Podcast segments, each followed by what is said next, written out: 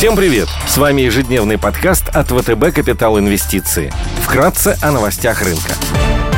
Глобальные рынки – Внешний фон с утра умеренно позитивный. После обновления очередных исторических максимумов на вчерашней торговой сессии сегодня фьючерсы на S&P снижаются на процента. Индекс Евростокс в нулях. Развивающиеся рынки в минусе – минус процента. Азиатские рынки показывают разнонаправленную динамику. Цена на нефть марки Brent выросла и закрепилась выше 70 долларов за баррель. Унция золота стоит 1732 доллара, доходность по десятилетним гособлигациям акциям США уже 1,36%.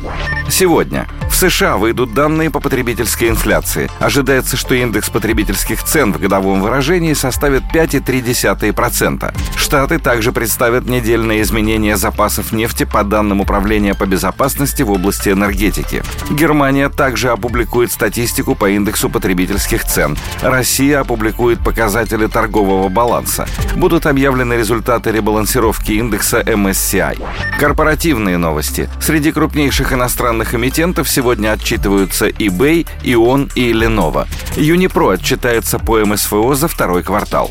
Идеи дня – Кандидатами на включение в долгосрочные портфели могут стать бумаги крупнейшей американской интернет-платформы страхования eHealth. В рамках собственной торговой площадки eHealth предоставляет доступ к программам Medicare, индивидуальным и семейным страховым планам, а также решениям для малых предприятий более чем от 200 медицинских страховых компаний. В феврале этого года, после публикации предварительных финансовых результатов за четвертый квартал 2020 года, оказавшихся значительно хуже ожиданий, акции скорректировали корректировались почти на 40%. Однако уже по итогам первого полугодия компания опубликовала сильные финансовые результаты и значительно повысила прогноз по выручке за 2021 год. Ключевым в структуре бизнеса eHealth является быстрорастущий сегмент Medicare – план страхования для людей от 65 лет, состоящий из страхования больничных и медицинских расходов, включая расходы на рецептурные медикаменты. В рамках долгосрочного тренда по увеличению продолжительности жизни и перманентного роста расходов на страхование в США можно рассчитывать на значительный рост выручки от этого сегмента.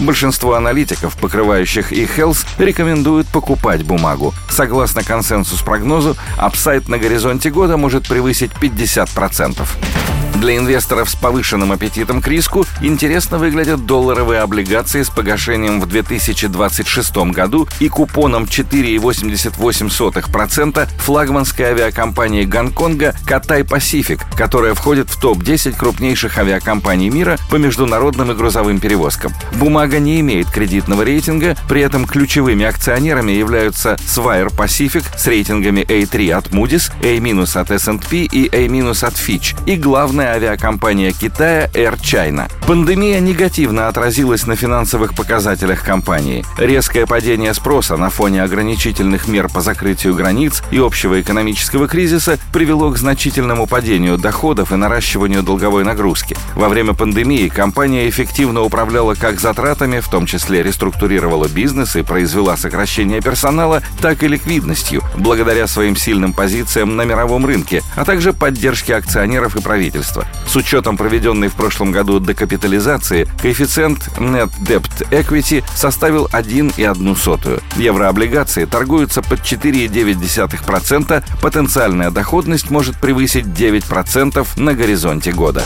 Спасибо, что слушали нас. До встречи в то же время завтра. Напоминаем, что все вышесказанное не является индивидуальной инвестиционной рекомендацией.